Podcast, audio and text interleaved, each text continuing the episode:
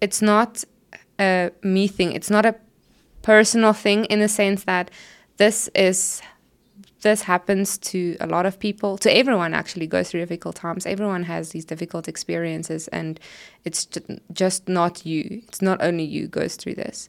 And um, that has helped a lot. I, I can't speak for other people but i know in my life it has helped me to almost get out of like this this like negative thought cycle rumination thing where I would also isolate and think, but there's something wrong with me. And it would almost push me to go and connect with other people to ask, but are you also experiencing this? And they would tell me, well, yes. And it's like, oh, okay, great. So it's not only me, mm. you know. And I think a lot of times we have these intense experiences uh, of whatever might happen in our life. And then, you know, we think we're alone, and that makes us suffer a lot more than we have to. Because I also think there's a difference between pain and suffering, you know. Um, pain is part of life, suffering doesn't have to be. It is, but I mean, um, I think suffering comes in when we try to avoid, when we try to take pain away, when you try to live a life without pain, then we suffer because then you're like kind of arguing against reality and you're just gonna lose every time.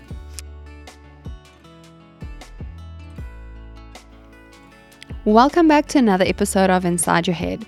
I'm your host, Christelle Roots, clinical psychologist and founder of Psych Central South Africa. Self compassion is about so much more than just practicing self care and doing nice things for yourself. It's not about feeling sorry for yourself, and it's definitely not about pitying yourself. Self compassion takes courage and it takes bravery. It links to how we regulate our emotions, how we set boundaries, and how we even navigate our relationships. Today I'm going to chat to Maroné Oosthuizen, who's a counseling psychologist, about this topic. Self compassion is more than just a topic for Marinate. She has invested a lot of her time in understanding and studying it. She's a recovering self basher and she has done her master's thesis on this topic. So, this has really become a big part of her way of thinking on both a personal and a professional level. I hope that you enjoyed this episode and please feel free to send us your feedback and thoughts um, as you're listening to this. If you want to know more about Maroné and the services that she offers, you can visit psychcentral.co.za. You can also follow us on your preferred social media platform, where our handle is Psych Central South Africa on TikTok, Facebook, Instagram, and YouTube. In any case, Maroné, thanks so much for, for coming today and for joining me. I feel really excited about this topic. Um, I think that it's something that probably every person that listens to this podcast will be able to relate to, will be able to learn something from. And so I'm hoping that it's going to be just a very valuable, um, thought provoking, maybe, maybe like a bit self reflecting mm. um, discussion for everyone to, to take home, to think about, and to just digest. So, Self compassion is, I think that there's a lot of things about self compassion. There's so many articles and like pages and TikToks, and just like we, we're just almost overwhelmed with all of the information that's out there. So I want to start off with if you think about self compassion, what comes to mind for you? Hmm. That's quite interesting because, um, you know, I did my research on it. So I have a very academic you know, yes. definition understanding already. but if I think about it just in plain simple terms, I think it's to have the courage to show up and meet yourself where you're at, you know, to I think it's very I think it takes a lot of courage to do it. I think it's like opening up the space for yourself to come in with all of everything that's happening internally and just be willing to be there with whatever is happening with your thoughts, with your emotions in the moment, um, and just, you know, fill that space. I know it sounds a lot fluffy, but um, yeah, it's like um, one of the things that I have read that I do resonate with. It's like a, a loving, connected presence, mm. and it's a way that we relate to ourselves. You know, it's um, it speaks to uh, the relationship that we have with our internal world, with our thoughts and our emotions, and to a large extent to our behavior as well. So, um, yes, that's just my rough idea. If you ask me now what it is for me, I think like uh, defining it can be very difficult. And and so I know that it's a very vague question to just be like what comes to mind for you. If you think about it even academically, as you said like you did your research on it, it's a it's a topic that you've probably really spent a lot of time with. Um let's maybe even chat about your research like w- what did you realize once you've started spending so much time on this topic? So the first thing I realized was that I was um, horrible at it. um, you know, once I started to realize what it's all about, I was like, whoa, it stopped to make me think. Like, I'm not experiencing this in my life at all. And I- think it's because we we get caught up in the just the self kindness part. You know, we think self compassion is only about being kind to yourself, you know, kind of just allowing yourself, saying it's okay when you feel a certain way, or when you um, feel like maybe maybe something went wrong that you were really hoped would go right, or you feel feel like something did fail. Um, to be like, you know, it's okay. It doesn't mean that you are a failure if you failed, but it's so much more than that. You know, it's also this realization that um, you know, it's just not me that's having this pain and suffering. It's part of the human experience. So everyone goes through difficult times every now and then. Everyone has these experiences.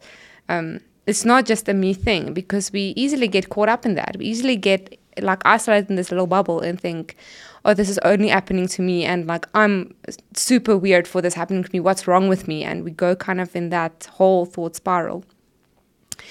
And then the other thing is to um, be able to mindfully engage with our well inner experiences which relates to our thoughts and our emotions and that means both ways not over identifying with the emotion you know not saying well just because i feel like a failure i am a failure or um, you know, i am a certain emotion or version of myself right now just because i feel like this in the moment. And it's also not to avoid it but rather just to be able to sit in it and be like whoa this is really really intense right now. I feel a lot of pressure but i can just observe it and sit in it and it's painful without it having to be anything more than what it is just is in the moment. So when i realized that i realized whoa there's such a like this is so alternative to what i've you know experienced my whole life. It's so easy to come to become kind of overwhelmed by whatever is happening inside, especially if we're triggered, especially if the emotion that we experience is um, a painful one, you know, or a thoughts that we get stuff like we're not good enough, or I should have done better, or um, you know, something in that in along those lines. So that's the first thing I've experienced in my life, and I've also realized um, that it's such a fluffy thing in the se- in the terms of you can't really. I think as I've already experienced now, you can't really define it in one sentence and be like, that's what it is. So I had to, when I did interviews with uh, my participants, I had to kind of, uh, you know, Had to ask them questions that goes around it because if you ask someone, okay, but in what way are you self-compassionate? They would either just go with the self-kindness thing or they would not really know what does it mean like people have a general idea but if you ask them about them in their own lives it's mm-hmm. kind of difficult to apply kind of difficult to to understand or to make sense of your behavior and your experiences in terms of that so i had to like ask them okay but when this happened what were you thinking what were you feeling to more gauge how were they responding how were they interacting with themselves what was their relationship like and um, yeah, I also found like because I did it on first year students adjusting to university, and generally, um, when you're in this new situation, this new scenario, some of them moved far from home, a lot of them were first generation students. You know, there's a lot of pressure. Um, it was a lot more. They were really hard on themselves. You know, it, they were really hard on themselves for struggling to uh, adjust, struggling to, you know, um, they just wanted to be this perfect student already and they were had like these fears and um, what I also realized were like people were a lot more, I think, resilient than we give them credit for. Because uh, um, when I did it again in the second semester, um, you know, they had a lot of insights naturally just because they were uh, more used to the environment because they, I think their confidence, you know, were a bit higher and they got almost a confirmation that okay, I do belong here. I I can do this. You know, I I'm I passed my first semester, so you know, if they had this experience that what if I don't make it, that now they have this experience that okay, but I did. Um, which I think helped them naturally be a little bit more compassionate towards themselves. But then I also ask myself, you know, if that didn't happen, would that have been the case? Um, and I think that that's the the important part is it's easy to have self or easier to be compassionate with yourself when you like when things are going well. Mm, absolutely. But obviously when things don't go well, that's often where people struggle the most. Absolutely.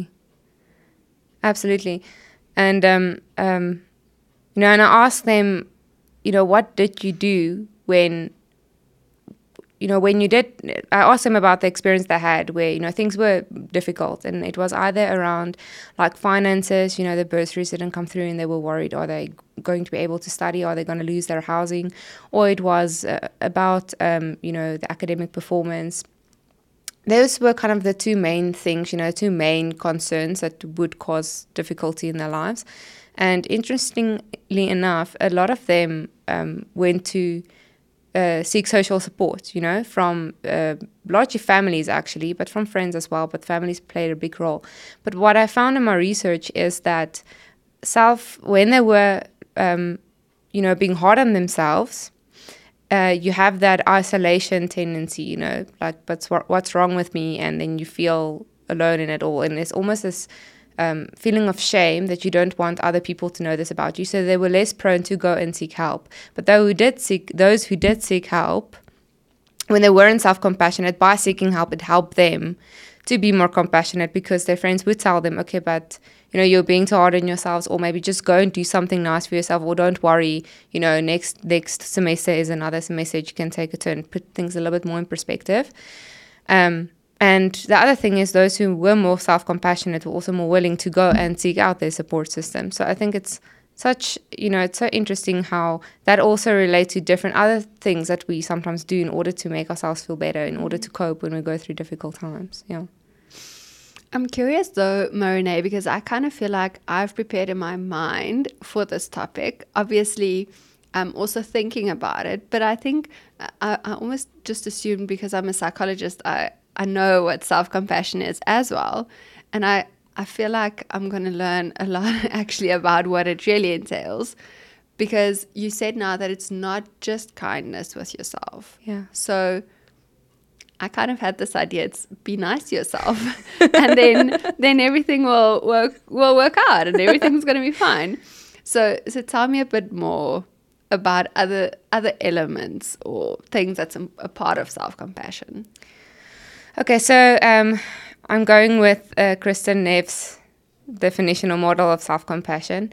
Um, you have three basic elements, and the first one is self kindness, and they are kind of um, positioned against their opposites, you know. So you have self kindness versus self judgment, and then you have um, common humanity versus isolation, and then you have mindfulness versus over identification. So to be self compassionate would entail those three self kindness, common humanity, and, and mindfulness. And I've touched a little bit on it, um, you know, a bit earlier. But the self kindness, I think, is the one that we are all most well known. Mm.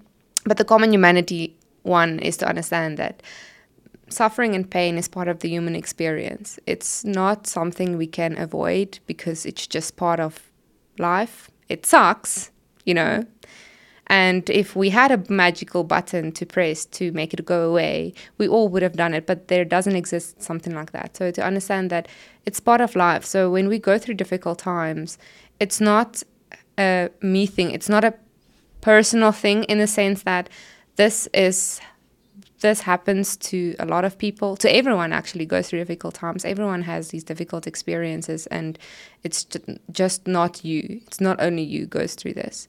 And um, that has helped a lot. I can't speak for other people, but I know in my life, it has helped me to almost get out of like this this like negative thought cycle rumination thing where I would also isolate and think, but there's something wrong with me. And it would almost push me to go and connect with other people to ask, but are you also experiencing this? And they would tell me, well, yes. And it's like, oh, okay, great. So it's not only me, mm. you know. And I think a lot of times we have these intense experiences uh, of whatever might happen in our life, and then you know we think we're alone, and that makes us suffer a lot more than we have to. Because I also think there's a difference between pain and suffering. You know, um, pain is part of life. Suffering doesn't have to be. It is, but I mean um, I think suffering comes in when we try to avoid, when we try to take pain away, when you try to live a life without pain, then we suffer because then you're like kind of arguing against reality and you're just going to lose every time. But I, I, think it's so important what you're saying, Maroné. Like it's so significant because we often get into the cycle of it puts so much pressure on you if you think about so I'm going through this difficult thing, and if I just did it better or if I just did things differently, then I wouldn't have to experience this. And so the focus becomes how do I avoid the pain? And, and how that then snowballs and creates the suffering. And Absolutely. and oftentimes this very pain that we are trying to avoid then just becomes so much harder and so much more intense than it really needs to be and mm. and it's not a guarantee like oh if you're just going to accept the pain it's going to be easy and you're just going to move on mm. but it it's sometimes so much more manageable than we anticipate so we almost don't give ourselves the credit that we can survive this and it will be okay and that it will also not last forever mm. and i think that's where the mindfulness part also comes in you know to to be able to to sit with yourself in this pain but in a very mindful manner you know not not following the thought cycle that is playing out and probably triggered this feeling in the first place to just sit in it without this need to try and fix it or try to understand it i mean understanding it obviously helps of course but sometimes we can also almost use that to avoid to just go into the thought and just kind of get stuck there um, because without really knowing it, there's a part of us that thinks it's going to be easier to just stay there than to be with the feeling. Whereas it's actually funny if you just go to the feeling in a mindful manner, a lot of times it's a lot worse than you think it would be. And I mean that if you go and zoom into it, like if you almost explore it like a scientist looking at a creature they've never experienced, you know, just physically, what is this? If it's like sadness, okay, but what is sadness for me? Where does it sit in my body? How much space does it occupy? And then suddenly, when we go to that, when we actually really engage with it and, and make ourselves open to embrace this uncomfortable feeling, a lot of the times it's not what we thought it was. And, you know, it's when we think of this broad construct of the emotion, sometimes it's a lot heavier than if we can just like go more into it and just sit with it and then it also becomes a lot more manageable. I mean, it's a lot more manageable to think, okay, I'm sitting here with, you know, like a racing heart, um, or like a pressure on my chest, or a pain in my in my chest or my stomach, and my breathing is doing this, than it is to sit with, oh, I have this crippling sadness. It feels like this overarching thing that's just pressing you down. Mm because you're kind of not in the present moment. You're, I don't know, not necessarily in your head, but you're somewhere else. And we're not. It's not about. It's not about always being there, you know, because we're human beings. We're going to, you know, get caught up and, you know, caught up in like these negative thought cycles and and these start ruminating on things and our minds are going to go, you know, run away with us. We are going to feel overwhelmed by emotions, but it's about knowing that there is the alternative and it's always there to go back to. It, that's the beauty of it all, you know. It will always be there. This will always be a way to respond to ourselves when we have just a little bit enough of space to become aware that, okay, wow, this has been intense and my mind and my emotions have been running around with me but now I realized I can just maybe just come a little bit back to myself and maybe just meet me where I'm at and give myself that space, that love, that connection, that understanding to say, I have these experiences and that, that that's okay. And it's okay but it, because it's going to pass. Not okay, it's okay, it's going to pass. Like I want to get through with this. But to say because I know it is going to pass, I can be here with it now fully. Mm-hmm. Yeah. But so it, it seems like it's a lot about almost stepping back, uh, moving away from the judgment and moving more towards observing yourself and really seeing what you've experienced. Because I think a lot of people often like you almost become invisible to yourself. And so you don't stay back and observe what have I been going through? What am I experiencing? Like, what's happening. It's more just a I should or shouldn't feel this way and I should or shouldn't deal this way and I I need to like there's just this pressure of what you feel is expected almost. Mm. I can hear a lot of my clients though if I tell them these things like how they'll they'll resist with but what what what is it going to help for me to just feel sorry for myself mm.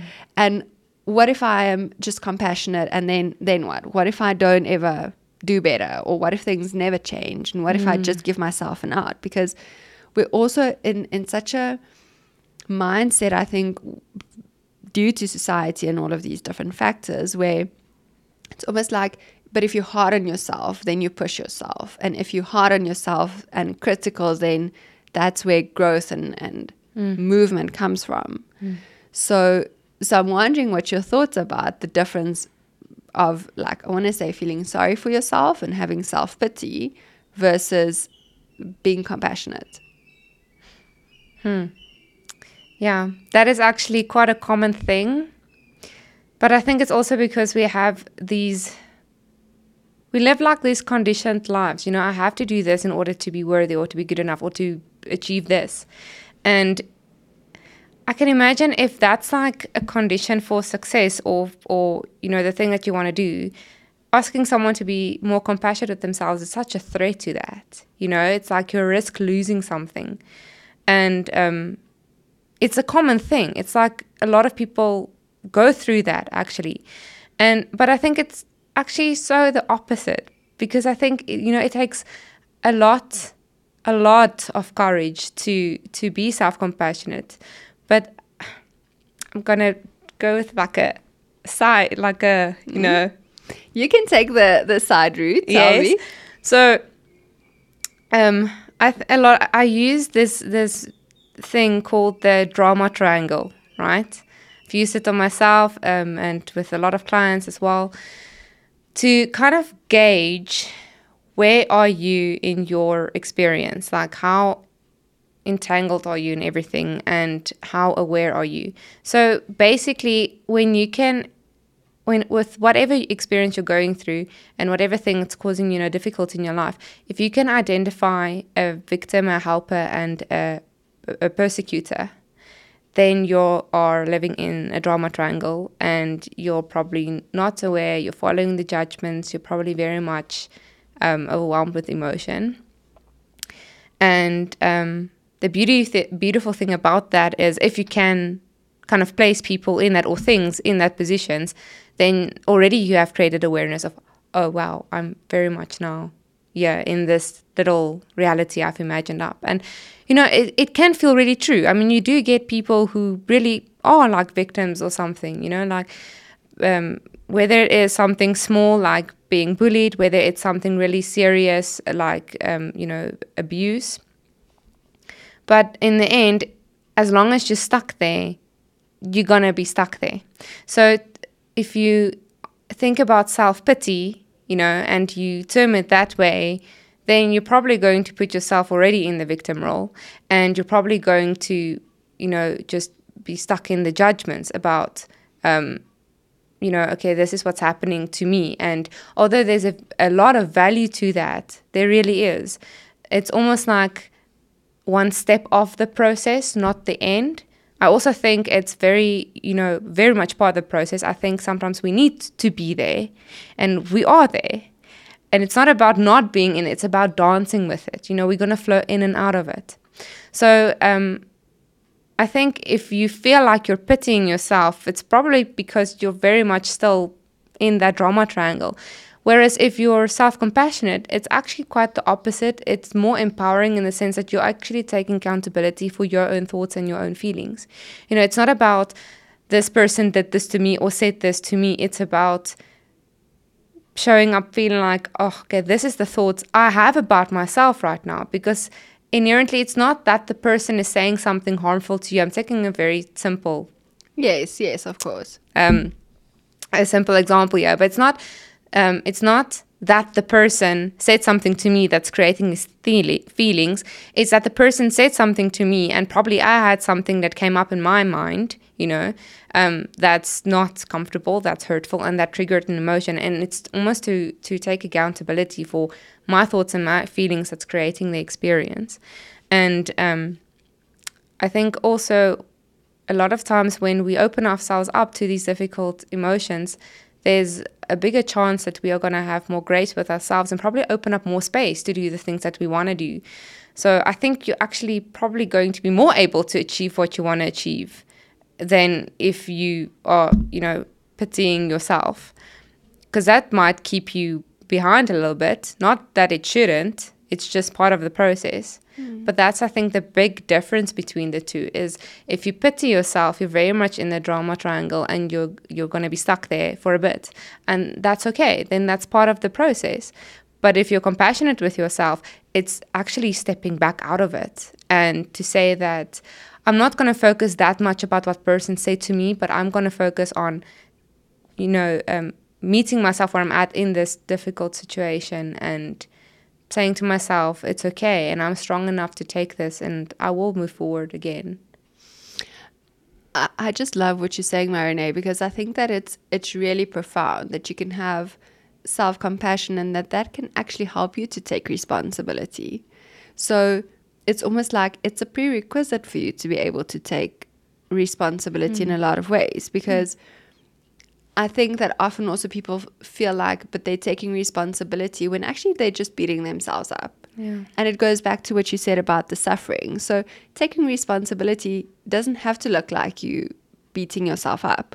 Taking responsibility can can also look like I'm being mindful, I'm being kind to myself, I'm allowing this experience and then i'm going okay so what do i do with this yeah and and maybe i need there's consequences or i need to do some things and that's really hard and i'm being mindful of that but it's so it's not like giving yourself a get out of jail ticket of i need to be i need to be compassionate and so i don't have to do this i don't have mm. to deal with the consequences mm. Mm. to give okay I, I will share something that actually i have i went through last week on just a very like process level. I did not realize this actually until last week. I think it was Thursday or Friday. I think it was Friday. Yes, I realized this on Friday. So I did not realize that I was trying to control something in my life because I was avoiding an uncomfortable experience. That was out of my awareness. And um, I love how you're laughing at yourself. it's so fun. Like I, when I read a camera, I'm like, oh my god, goodness, this is so funny that this happened. But in that time, so while that was happening, I was in a very dark place. It was scary. I had a lot of like anxious feelings. And the more I tried to control my environment to keep me from feeling this feelings, feeling this feeling of anxiety, the worse it just got, right?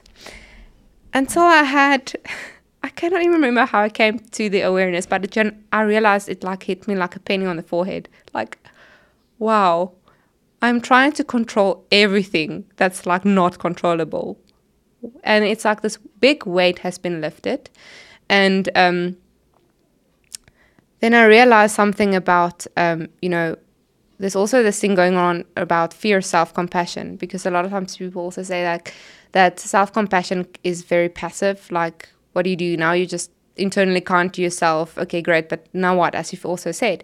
And then I realized it's it's like if I can use the metaphor of a shadow, you know, like our shadows. So it's like running away and thinking there's like this big monster behind you until you realize it's actually your shadow that you've been running away from. And then I think, you know, the kind of brave self compassion, the almost fierce self compassion action type self compassion is being willing to stop, turn around, see your shadow, and be like, okay, this scares me so much, but you know what? Fine, bring it on. I'm, I'm gonna, I'm putting myself out there and I'm gonna go through it, and I'm, I'm willing to do whatever it takes. And um, I kind of, when I realized that last week, I'm like, wow, I've been running away from my shadow. Oh my goodness. And then it was such an empowered feeling. The anxiety didn't go away. You know, the heart was racing, the pressure was on my chest, and I'm feeling very vulnerable sharing this on here with I don't know who many people. But, um, you know, it's like putting yourself out there, feeling the feelings, knowing that it does not determine your worth, it doesn't determine who you are, it doesn't determine how you would function. It's, you know, a uncomfortable emotion you can face whatever is creating that and you'll still be okay you know and i think a lot of times people actually are stuck in situations that's not good for them because they're not willing to face it and um you know I always have people ask me if if we start to talk about these things, you know, about how to relate better to yourself to be more happy. They always bring up kind of worst case scenarios, something like abusive relationships. But then, what then? Should I just what if someone is shouting at me or like treating me badly or hitting me? Should i just go and say it's like okay it hurts now but like it'll be again then i go on you know? And then i, I usually ask them because i think all of us had had some relationship in our lives that weren't good for us. Some are really more you know intense than others. But you have to ask yourself okay but why would someone be in a relationship that's not good for them? Why would they want to be in a relationship that makes them feel bad, you know? And a lot of the times when you actually sit with someone who has that experience, they often have thoughts such as, but what if, like, I'm not worthy? What if, you know, um, no one loves me? What's going to happen if I leave? I have nowhere to go to. It's like the the current um, relationship they're in, which is not good for them, is still safer in a sense than the unknown. And then you know, fierce self compassion, I think, looks like, okay, I'm saying now and I'm putting up boundaries. But I think a lot of times that's almost like the outcome. I think what happens first is, you know, it's got to take guts to stand up to that and be like, okay, well, I'm really scared and I'm so terrified of leaving my comfort zone and going into these what ifs, but I'm going to do it anyway, you know. And I think that for me in any way, that is what it looks like to take to be like active self compassion. It's like being able to face your own shadow and go into, you know, the darkness of it and trusting yourself that this is gonna suck, but I'm gonna be okay, even if it's gonna suck. Maroné, there's there's so many things that I love about what you said now. Like I think number one, thanks for being vulnerable and thanks for for sharing your your just your experience because I think it's so important for people to to really just it's it's part of that second no I can't remember even what you labeled it. It's part of that second element of self-compassion is like we all go through this and it's an inevitable part of like what you're going to experience. Mm. um so so thanks for for giving people something to relate to. The the the first thing that that stood out for me was though that like you didn't try and sugarcoat it too much in terms of like you're going to have compassion with yourself you're going to realize that you have anxiety think about it and then it's going to go away. Like you're going to realize it and it's going to continue. And i think that a lot of people don't want to hear that part and they yeah. they they have this expectation of well so i tried it and it doesn't work because it didn't take it away but the goal is not to take it away. The goal is to help yourself through it and yeah. to to be able to assist yourself in this process. So that really stood out for me from from what you said now. The other thing that I'm also like that that just feels like it's repeating or the, it's this theme that's repeating itself is that it actually takes a lot of courage and bravery. And I love the term brave self compassion or fierce self compassion because, again, I wonder if a lot of people have this idea that almost self compassion is weak. And so it's part of being soft or it's mm. part of being like all mushy and like just the the softer things that how we would classify people being like that's that's a softie or Mm. that's someone just being more emotional and and again we even have in society these labels of when people have emotion that that's a weakness hmm. and it takes so much courage and so much bravery for people to face these parts of themselves hmm. like I don't want to think of myself as a selfish person, for example. I think we all love to feel like we are givers and like we we just these good people. And it sucks to have to sometimes actually stand still and say, maybe I'm doing this because I want to feel good about myself. Or maybe I have ulterior motives, if we can call it that, with with what I'm busy doing. Mm. And and that kind of ties just in with what you said about people in abusive relationships, even. Of course, no one wants to be abused. And of course, it's not okay for anyone to abuse you. But it's also quite comfortable to not have to think about what about me is keeping me hmm. in this relationship? Hmm. What about me is making this hmm. okay to happen or led me to land myself in this position in the first place? And so that shadow side is, is something that we need to accept. It's kind of like a package deal. So the more we accept it, the more compassionate we can become with ourselves and the more mindful we can become about what we're doing. Hmm. Absolutely. And I think the more we also just going to be more tolerant and experience our external world different differently because kind of what we experience internally has this way of just kind of playing out what we experience externally. Like have you ever like experienced that whatever bothers you about something or someone else when you do introspection is actually what bothers you about yourself? 100%. you know so it's funny that when we become more compassionate with ourselves that automatically spills out to the outer world you know to external world to other to other people. And um but i think another thing that was very interest, interesting to me is there's this term called backdraft that I wanted to ask you about what that means. yeah, yeah. So there's this thing called backdraft, and um, um, it kind of pop up into literature a little bit after a few years of self-compassion because of the new thing that they discovered is that um, it's not that easy for people, obviously, to just be self-compassionate. You know, as we've also mentioned. If it takes a lot of courage and I think a lot of vulnerability to do that, it cannot be easy at all. And um, so backdraft is just kind of the term that they use to describe um, this process where if you know either you're doing it to yourself or you're helping someone else through it and you're either more compassionate towards yourself or you're self-compassionate to someone else they would become either or you um, you know angry or you would feel guilt or you would want to avoid or you would want to become like harsh on yourself like why i'm not being self-compassionate why i'm not getting this right and you go into this whole thought spiral of i'm trying to be self-compassionate but i'm struggling and um, no i should be more compassionate no but this is judging myself and you can just see this we're, happening we're so complex as human beings. I know, I know. And um you know, a lot of sadness. And the reason why that is is that if we have gone our whole lives relating this way to ourselves, you know, being very critical of ourselves, not really having a very loving internal voice, not creating that space for ourselves, it also means that probably when we have had certain emotions and experiences, it would just have been suppressed, you know, or avoided or not dealt with in the moment.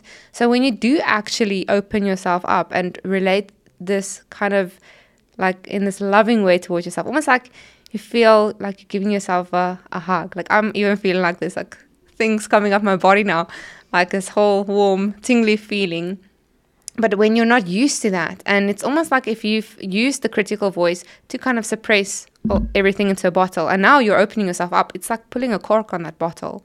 And now all of those things are coming out. And it's the same thing with mindfulness or even even meditation. If some people, you know, complain about having intense pains or they feel really emotional when they do it for the first time, it's because we've we've kept ourselves almost disconnected to that part of ourselves for so long. And now when you do open it up it's just all consuming. And to understand that that's also normal. You know, there's nothing wrong with you if that happens. And if you want to practice self compassion, you find yourself being hard on yourself, that's also okay. You know, we're human beings. We're not going to do this all of the time. I mean, we are juggling here a lifetime of you know behaviors and thought patterns that has been kind of ingrained in us and it's not that easy to just stick a finger and then everything is changed. So also to understand that it's okay if, if we sometimes relapse. That's i relapse. Yeah all and, the time. Yeah and mm. it's also okay if you try and do it for the first time or if you see someone or you help someone else do it for the first time and they respond in a way like that. You know i've had people who kind of started screaming at me. But why are, why aren't you, you know, more st- like stern with me? Why are you being so forgiving? And that's probably what was playing out that way. You know, if you've not if you're not used to experiencing this, you know, then it can a- open up a, a, few can of worms, mm. and that's okay. It needs to come out, you know, mm. in their space, and you can use that. You can use self compassion to help you through that as well. But I think we are also so conditioned that we we want to do things that feel good and yes. we want to have good experiences. And so a lot of, of people will also just say, but I don't want to feel this way and I just want to feel better.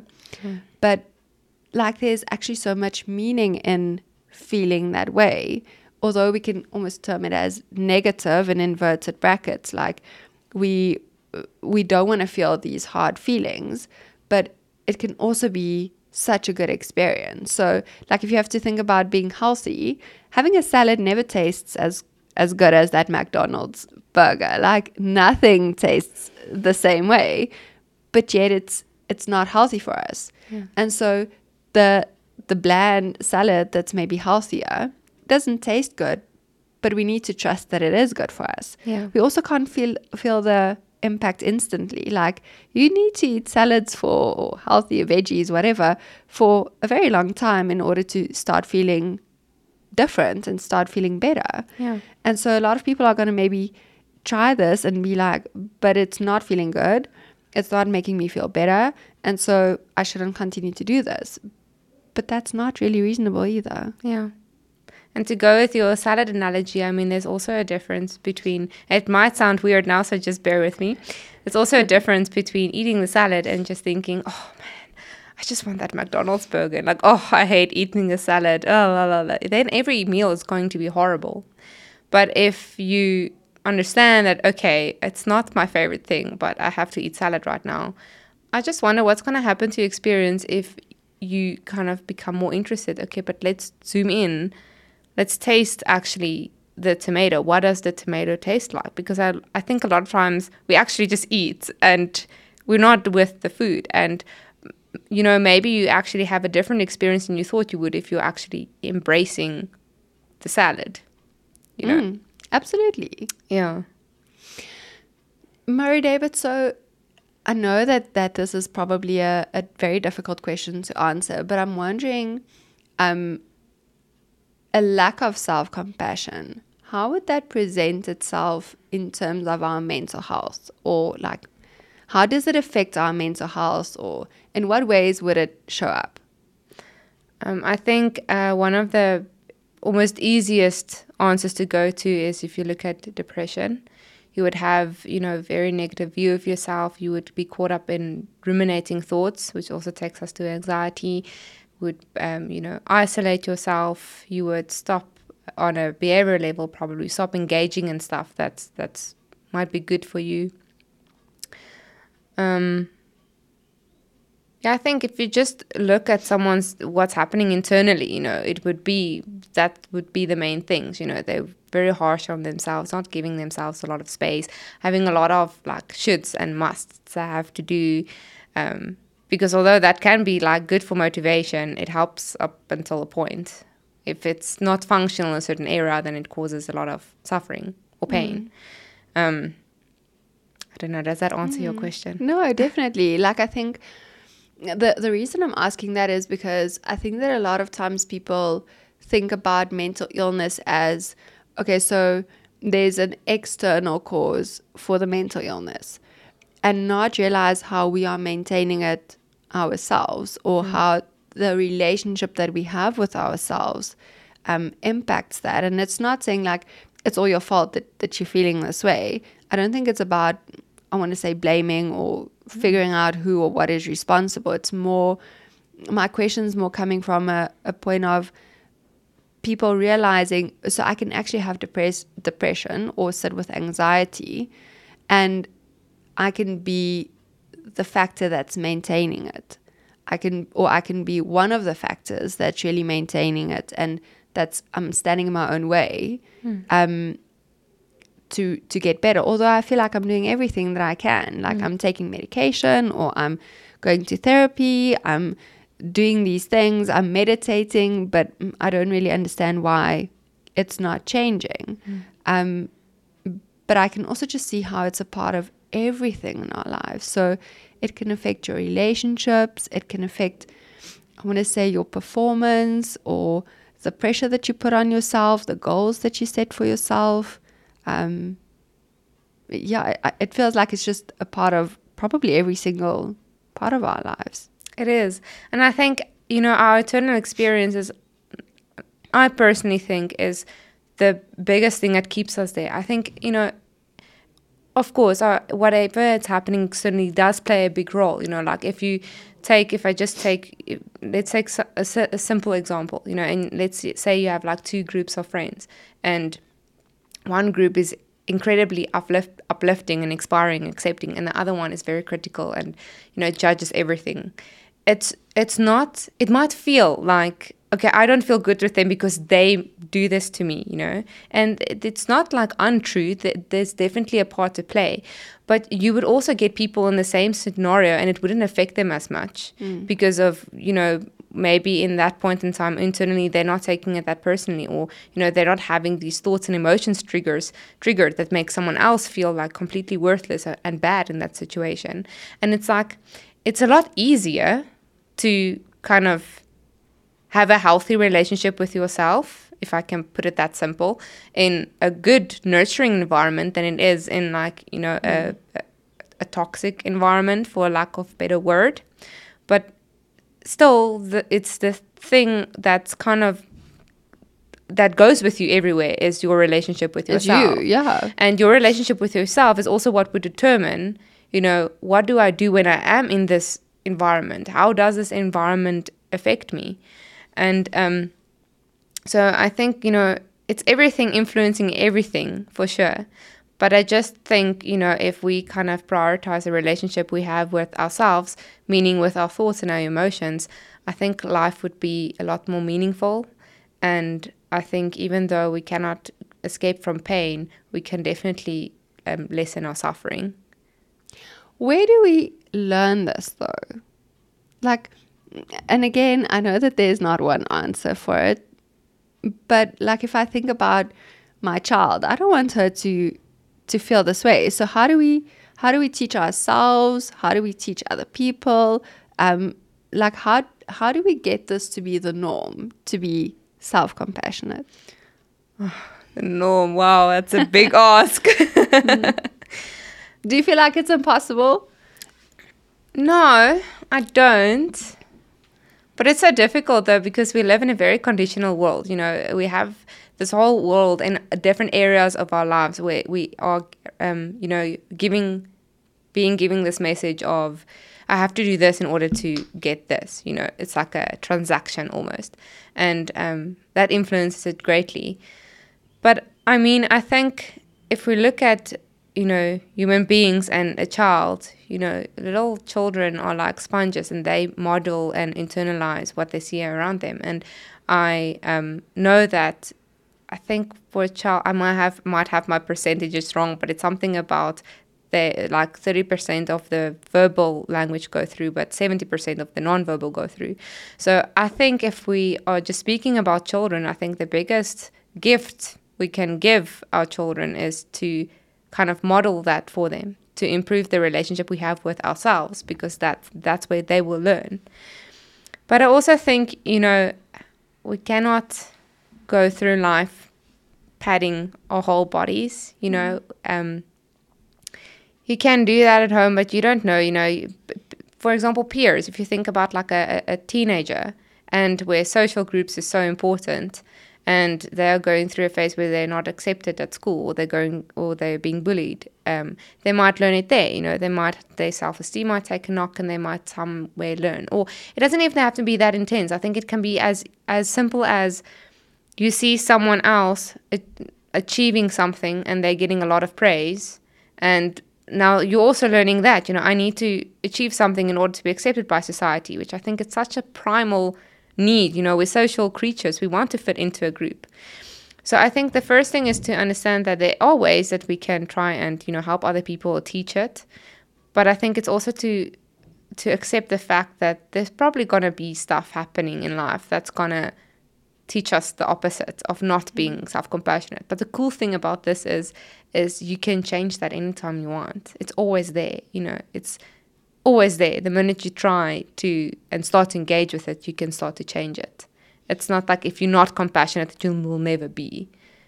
Yeah, and I, I think it's it's about realizing, and and that's probably as you as you're saying that, I'm thinking, oh my word, can I hear myself and how I'm asking, okay, so how do I make sure that this never happens? Where the whole point is uh, like I'm just hearing this theme of acceptance, and and so it's about accepting that it's okay and that we can have these experiences. I think that it's so much our just conditioned functioning that yeah. we want to eliminate we want to make sure that it never happens and i think it's it's the case with a lot of things for for parents i think in general is if you eh, eh, we focus so much on what we give to our children as opposed to what we're giving to ourselves and that that's usually actually more than enough mm. if you are focusing on how you treat yourself, your self compassion, your self image, your all of those things, mm.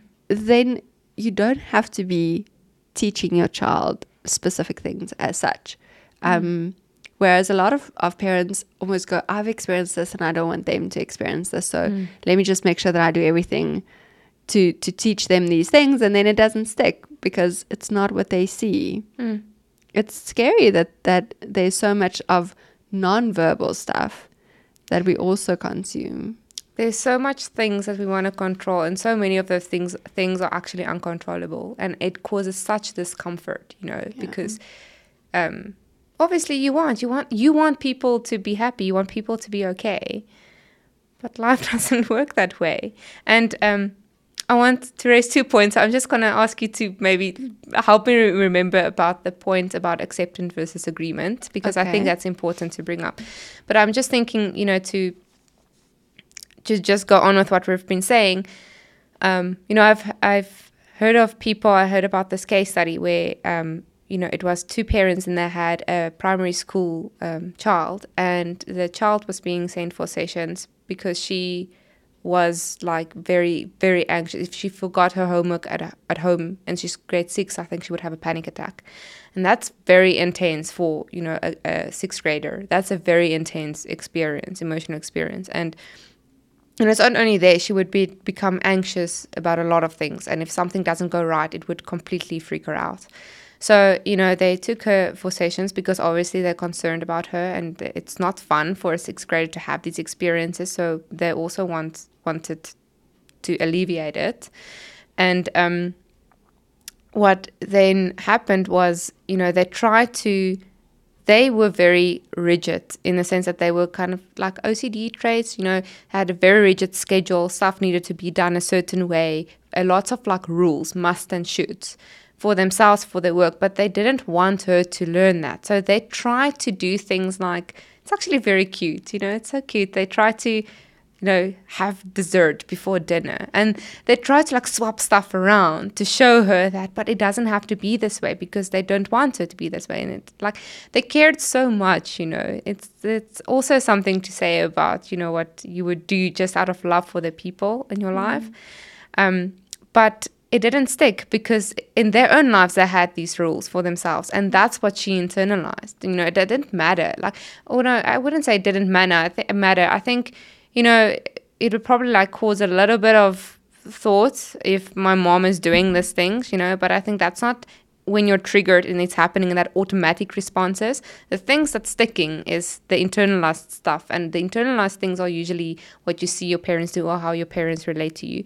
So um, that for me is a beautiful example of why um, you know your relationship with yourself has such a bigger impact on the people in your lives than what you actually directly consciously do mm-hmm. and when they don't fit with another there's a bigger chance that the you know kind of the unconscious stuff how you are dealing with things how you're relating to yourself are gonna come across mm-hmm. um and I think also also what I just wanted to say is that um, the irony of this or of self compassion of acceptance is um, a lot of times when we do accept that that is actually what makes it possible to let go and to get some relief.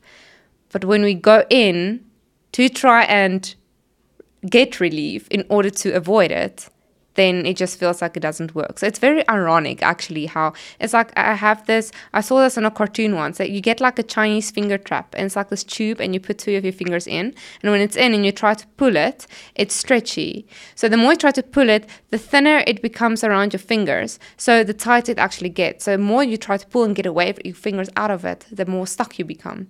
And the irony is you have to actually push it together so it opens more, and then it flips out. And th- this is the same about, you know, like what we've been talking about self compassion and acceptance. The more you're willing to embrace your experiences, ironically, the bigger chance you're going to get relief from it or have a more positive experience mm. from it. But if you go in thinking that, oh, if I do this, then I'm going to get relief, um, I maybe, but there's also a big chance that you're going to become frustrated because you're just going to be like, but this isn't working, mm, you know. Mm. And I think that's why a lot of people find themselves stuck in this the like I want to feel less anxious, but I'm feeling more anxious. Or a lot of, of my clients would often talk about anger, for example, and be like, I don't want to be an angry person. And so mm. I don't want to accept the anger and I don't want to embrace the anger, if we can call it that, because the anger is also scary and it's destructive. And what if it ruins relationships? But the irony is, it's the denial of that that's causing distraction and all of these things that we're actually fearing. And so if you if you allow yourself, then it's so much more manageable a lot of times. Then we deal with whatever consequences come as a result of that. Mm. Like it's it's this this thing that's it's this big paradox mm. that that often we just need to move in the opposite direction. But that that's scary. That's very scary. It's really, really, really scary, you know, and it's it's it feels counterintuitive. It feels like mm the opposite of what you want to do to make yourself feel safe. Um, and I, I, think the other thing that happens a lot is the judgments people have when they have the emotion. Like if we take the example that you've mentioned, that I don't want to be an angry person, because you know that that also happens a lot. People have an experience and automatically they over-identify with the emotion, thinking that okay, but this makes me an angry person, you mm. know, and um, the most thing that made me so clear for me for emotion is actually oh I have a cough. Sorry. Um, is if you think about emotion, it's actually just energy in motion. You know, it's oh wow energy coming through your body. And I have another cough. I'm sorry. So it's just energy in motion. So it's a thing that comes up, it's being triggered, and when we try to avoid it, control it, um, try to make ourselves feel safe, which feels like the right thing to do, but often means that we don't want to deal with it. It becomes stagnant. Then it becomes stuck in our bodies. And then, you know, it's just you walk around with it the whole time. It's not leaving, it's gonna be there. Like, as much as you want an emotion to go away, it's not. Mm. But when you open yourself up, when you when you try to accept it and meet it for what it is, then you're almost giving the emotion the space to just flow again, and it will flow through. It will flow through eventually because energy's main purpose is to flow. If we allow it, if we don't switch off the the, the switch, mm. and I think that's also the the the big thing about acceptance or the problematic thing almost is I've also experienced people um, saying, okay, but what if I don't want to accept it? I don't agree with this. I don't think this is okay. And to understand that there's a big difference between acceptance and agreement. A big difference. Accepting something does not mean that you're saying, yes, I agree with this. Not at all. You can actually not be happy about it and still accept something. It's like if you think about acceptance like the weather and say you're not a fan of thunderstorms, right? It's it's acceptance would be to look out the window to see it's raining, to hear the thunder, to feel whatever it is you feel in response to that, whether it's like just a like an mm, annoyance or a scaredness or an anxiety feeling, um, to feel that and to be like, okay, I feel anxious. Okay, there's a thunderstorm. You cannot do anything about it. It's going to go away on its own. You know, you don't have control over the thunderstorm, but um, you know that is acceptance. You don't have to agree with it. You don't have to like a thunderstorm in order to see that it's outside there. And um, yeah, it's also not going to help if you shut the window and draw the blinds. It's not going to make it go away. So I think it's also very helpful to view emotion in that way. Um, you know, as Yeah, something. very. Yeah, it's not something that you can control. People think they can. You can't. Like there's stuff that you can do, sure. You know, like um if you eat chocolate and you get dopamine, you're gonna feel better, of course. But that's also like doing things, but you cannot keep it from triggering, and you cannot determine when you know it's ready to let go of this, or or how long it's going to take for you to process it. Just like you cannot determine what the weather is going to do, or change it, or the, like want to ask the sky how long it should rain for.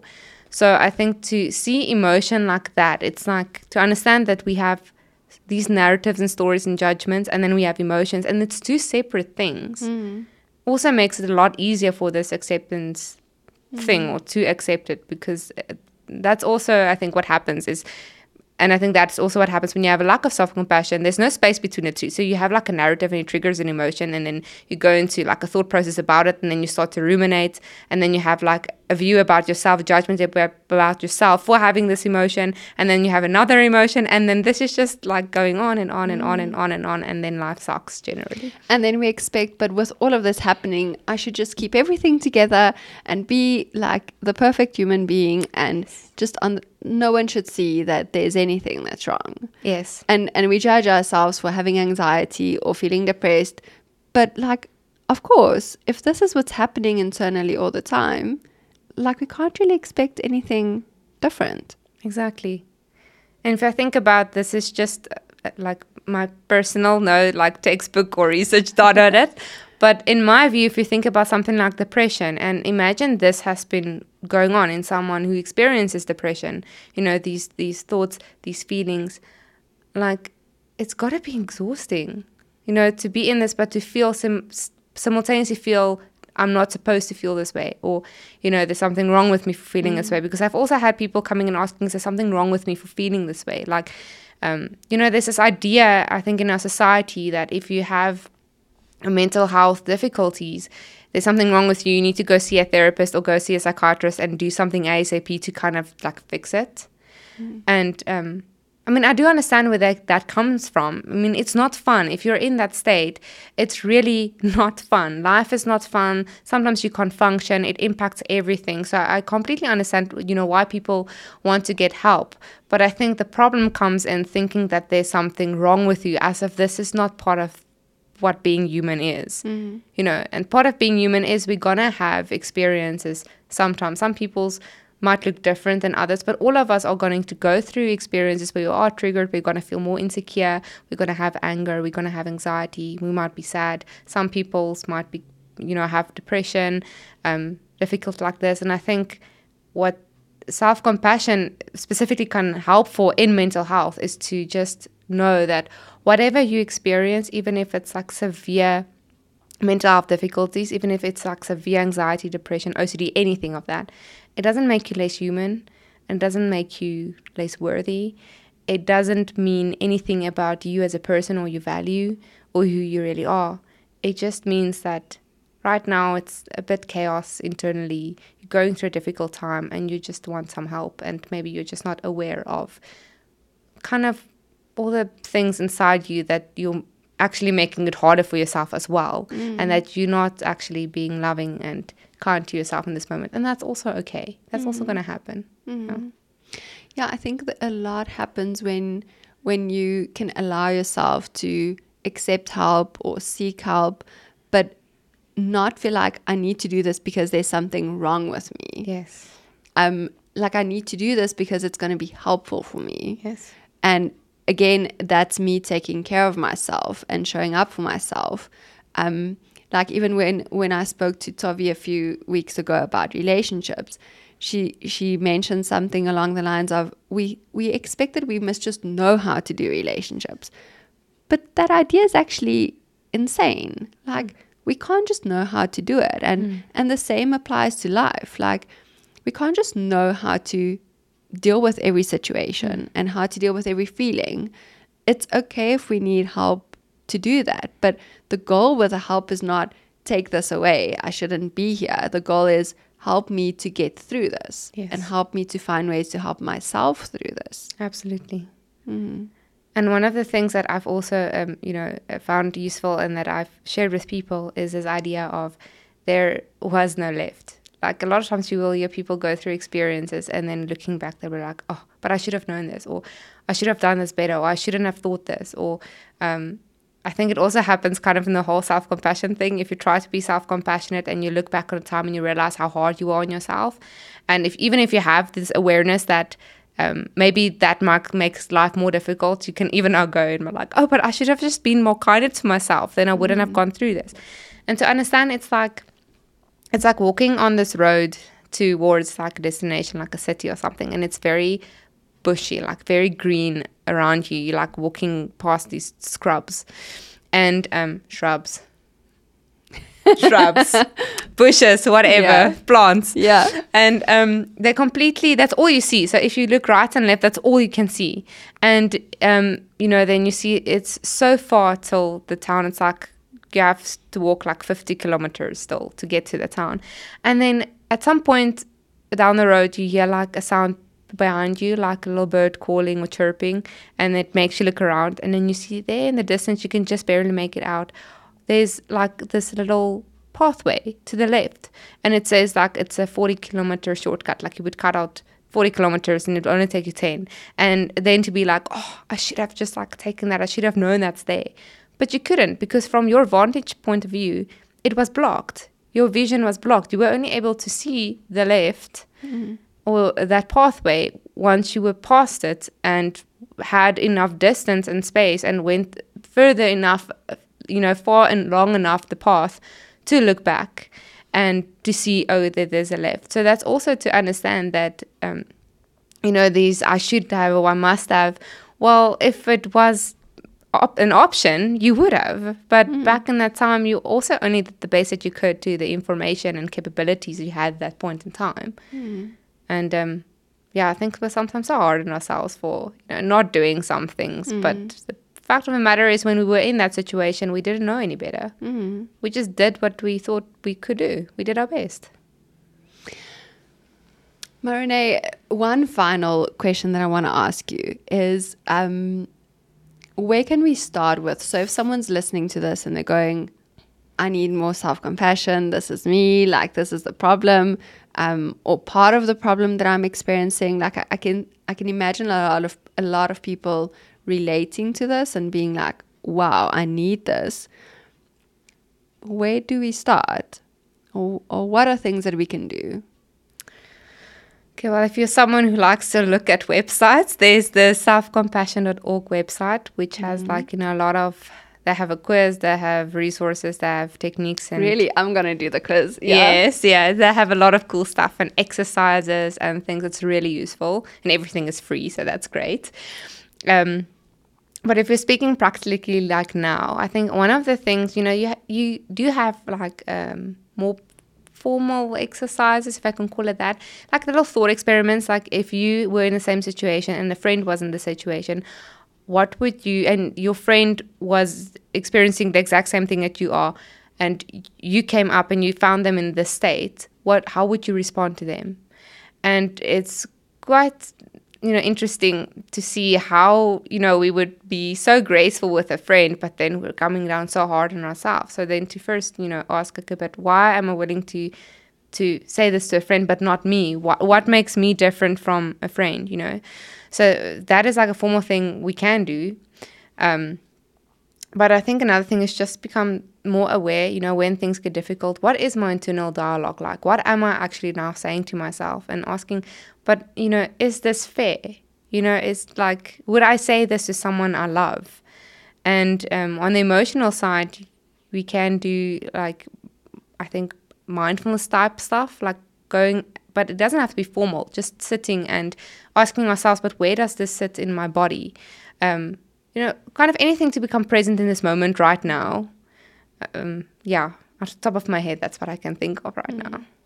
Well, so you can also send me whatever resources you have, and, and I can just share that or add that if there's like social media pages or anything like that that you you tend to follow or consume. Um, I do think though that the the message is also about you need to just start with listening to yourself and then we can figure out what we need to do with it and like mm. how how we can change it but i think for me it's also about realizing everything that you experience is information mm. so instead of going well i'm experiencing this and how do i get away from it or how do i change it to go okay so what information is this giving me mm. just just thinking about what is this telling me and and we might not always have the answers but just starting with that almost listening to yourself it's so it's so bizarre to me how like you go through life with yourself and maybe this is going to sound a bit abstract or like very philosophical or whatever but like you are with yourself every day the whole day yet we ignore ourselves the most. Yeah. Like does that make sense? It does. Not at all. Like like what he's saying makes sense but it's crazy that this actually happening that. you know? Yeah. it's bizarre. It's and totally so, bizarre. So maybe it's just about starting with listening to this person that's with you the whole day, mm. which is yourself, um, and paying attention to what is what what she or he telling me. Yeah, and if it's kind of too intense to do it alone, you know, maybe just reach out to someone who can also give you that mm. that just that present, that acceptance. So much, Maroné, for for this discussion. I think that we're gonna have a follow up at some point, probably for myself because I'm gonna be like, I, I, need to know more. I need to to just think about this more with someone else. Um, but I think it's gonna be really helpful for a lot of people. If you enjoyed this episode, please make sure to follow or subscribe on your desired platform. I will be so grateful if you're willing to take the time to rate this podcast so that you can continue to learn more about various topics related to your mental health and well being.